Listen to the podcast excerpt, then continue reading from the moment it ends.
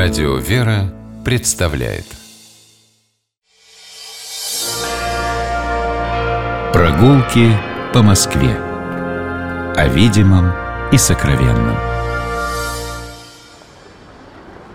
Здравствуйте, дорогие слушатели, меня зовут Алексей Пичугин, и мы отправляемся на прогулку по Москве.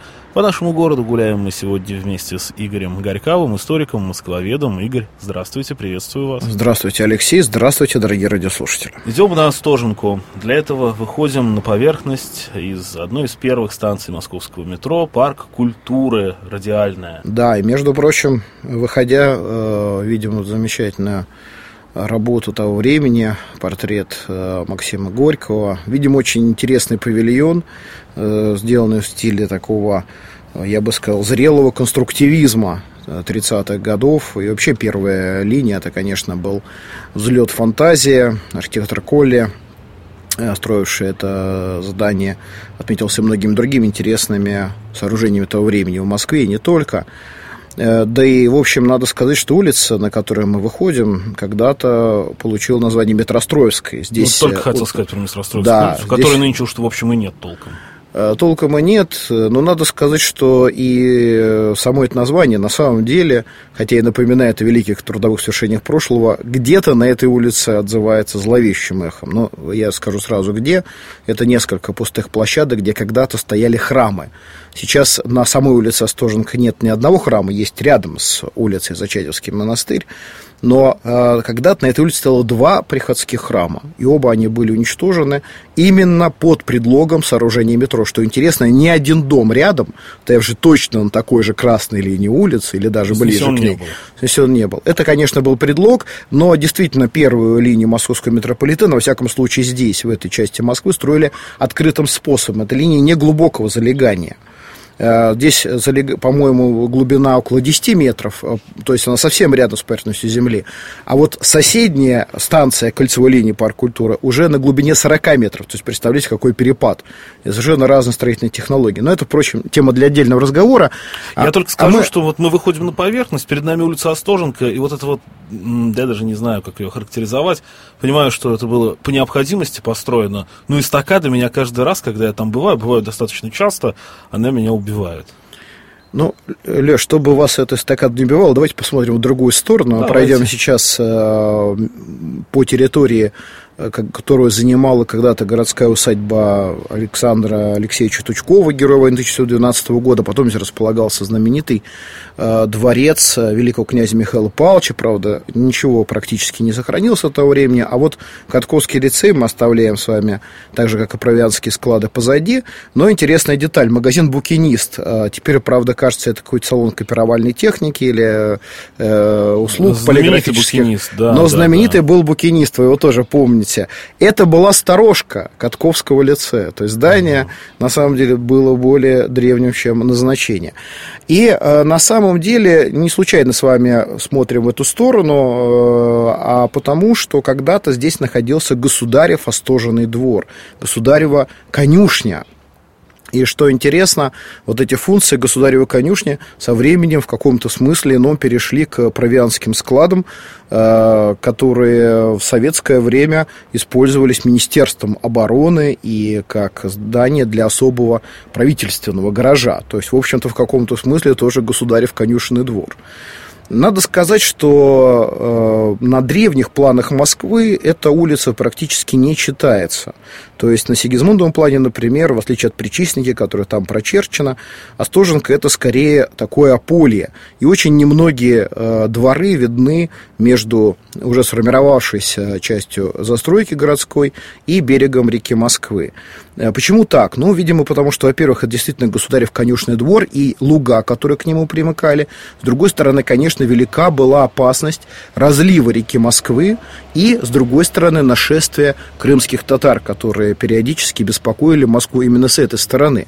Но постепенно Остоженко застраивается, и вот то, что э, мы видим с вами сейчас, впереди две очень э, приятные, очень интересные, симпатичные усадьбы начала XIX века. Уже после пожарная Москва, Москва ампирная, И вторая усадьба, э, про первую что-то сказать затрудняюсь, а вторая усадьба замечательно э, построена между 1817 и 1825 годами, это номер, дома 49, э, принадлежала Антону Всеволожскому, э, знаменитый тем, что в этой усадьбе когда-то бывал и Александр Сергеевич Пушкин, и многие другие представители московской богемы того времени.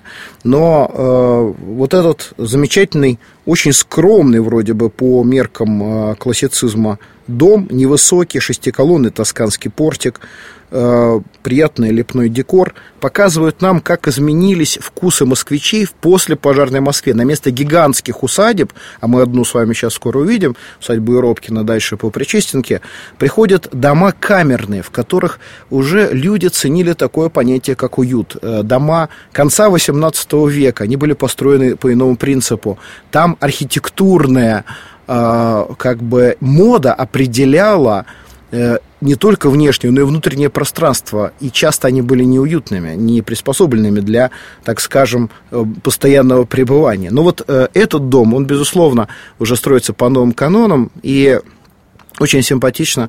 С них, можно сказать, начинается для нас улица Остоженко. Чуть дальше, по Турчининову переулку, мы видим в глубине здание храма. Это старообрядческий Покровский храм, который был построен в 1908 году, когда э, после э, соответствующего изменения в законодательстве э, разрешены были в Москве к сооружению несколько старообрядческих храмов. Вот этот храм, построенный на земле купной Павлом Рябушинским, строился представителями его семьи и сейчас это ну, уже действующее, да, возрожденное старообрядческое церковь. Да, да, да, да, да, по-моему, тоже.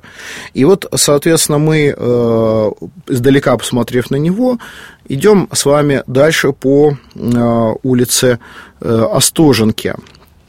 Улица Остоженко э, формировалась в своей застройке в основном в Э, конце 18-го, начале 19 годов. Почему? А потому что до этого здесь, вот в э, земляном валу, то есть в той стене э, городских укреплений, которая стояла на месте Садового кольца, не было, собственно, проезда. И, и, и в общем-то, если она, эта улица и существовала в каком-то виде до Э, конца XVIII века, то она была тупиковой, и это мешало ее развитию. Но когда стену э, земляного города разбирают, открывается дорога, которая идет дальше в Лужники, идет дальше к берегу реки Москвы переходит к владениям Чудо Мостряк, Чудовой улицы, которая когда-то была на месте нынешнего Комсомольского проспекта. И вот э, эта э, дорога активно застраивается городскими усадьбами. Здесь еще тогда можно было московским жителям, дворянам а позже и купцам найти землю под достаточно массивную э, застройку, потому что в других местах Москвы э, ощущался определенный дефицит и площади. Мы видим, что по Остоженке в одну сторону, что теперь по Комсомольскому проспекту в другую. Ну, хотя Комсомольский проспект, конечно, застроен относительно современными зданиями, но в, глуб, в глубине то тут, то там появляются, появляются. Да, а вот сейчас дома. непосредственно мы с вами продолжая движение с правой стороны, прямо за этими усадьбами, э, видим э, дом номер 47, это на самом деле сохранившийся дом э, Причта, э, доходный дом, точнее было бы сказать, храма Успения Престой Богородицы, который стоял вот прямо здесь, на месте того маленького скверика, который располагается перед домом номер 41. На месте его сейчас красивая клумба. Эта церковь, построена в 1670 году, к сожалению, была разрушена в 1933. Осталось в памяти москвичей это место как место гуляний. Вот представьте себе, что как сейчас где-то в очень уже далекой глубинке, но здесь водили хороводы на праздник Успения Престой Богородицы. Это записано московскими сторожилами. Очень интересное здание находится напротив. Я предлагаю э, здесь даже перейти дорогу. Э, это э, усадьба знаменитого московского губернатора, генерал-аншефа э, Петра Дмитриевича Еропкина. Петр Дмитриевич э, прославился в 1771 году, когда, будучи сенатором, он фактически восстановил власть в Москве, захваченную на время чумным бунтом. С небольшим отрядом солдат он препятствовал восставшим завладеть Кремлем и стал фактически распорядителем судеб Москвы. Он дождался э, Орлова, который прибыл в Санкт-Петербург, навел окончательный порядок, за что был награжден императрицей. Но что интересно, от э, подаренных ему 4000 крепостных душ отказался – в общем, был человек ершистый, надо сказать. После этого некоторое время был неудел, а потом через 20 лет был назначен московским генерал-губернатором. И при нем Москва э, за короткое время управления получила очень э, мощный пульс к своему развитию. Был, например, начат к строительству московский водопровод, водоотводной канал. То есть многим мы обязаны этому человеку. Его усадьба, которую мы видим сейчас перед собой здесь в перестроенном виде, была двухэтажной. Ну а, соответственно, Э, вот остальные этажи построены были позднее, когда в 1806 году усадьбу Еропкина приобретает Московское купеческое общество для того, чтобы здесь устроить коммерческое училище. Ведь здесь могли получать образование дети из купеческих семей, которым, как правило, другие э, возможности для получения фактически высшего образования были в то время, если не закрыты, то очень сильно затруднены. И вот в этом доме так получилось. 30 лет прожил один из крупнейших крупнейших наших историков Сергей Михайлович Соловьев, а, потому что его отец преподавал в этом училище и имел при нем квартиру. Соответственно, ну и многие-многие другие, которых сейчас не буду перечислять за э, нашим небольшим хронометражом.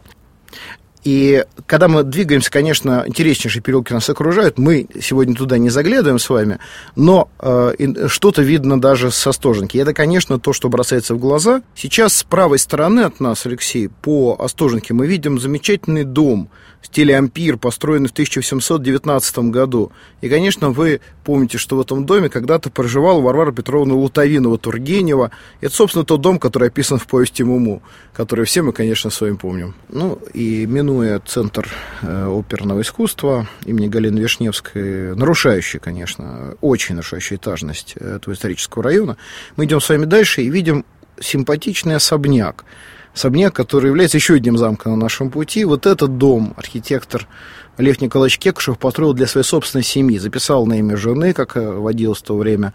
И это действительно очень интересное сооружение, но в нем не хватает главного элемента. Какого лишь, как вы думаете?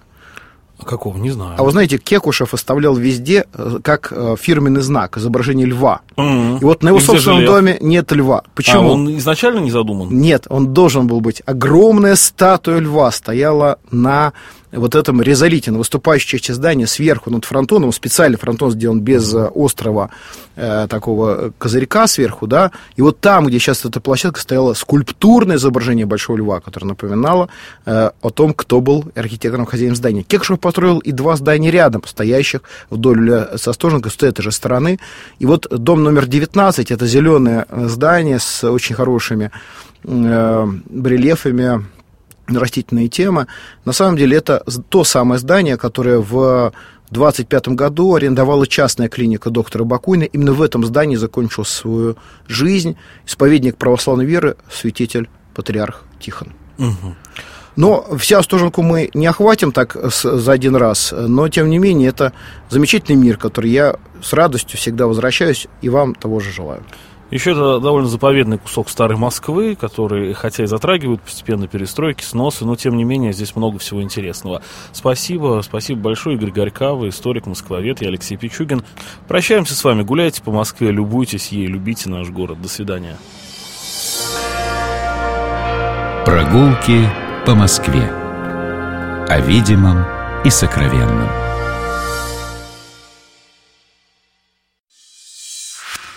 Программа «Прогулки по Москве» произведена при поддержке Комитета общественных связей правительства Москвы.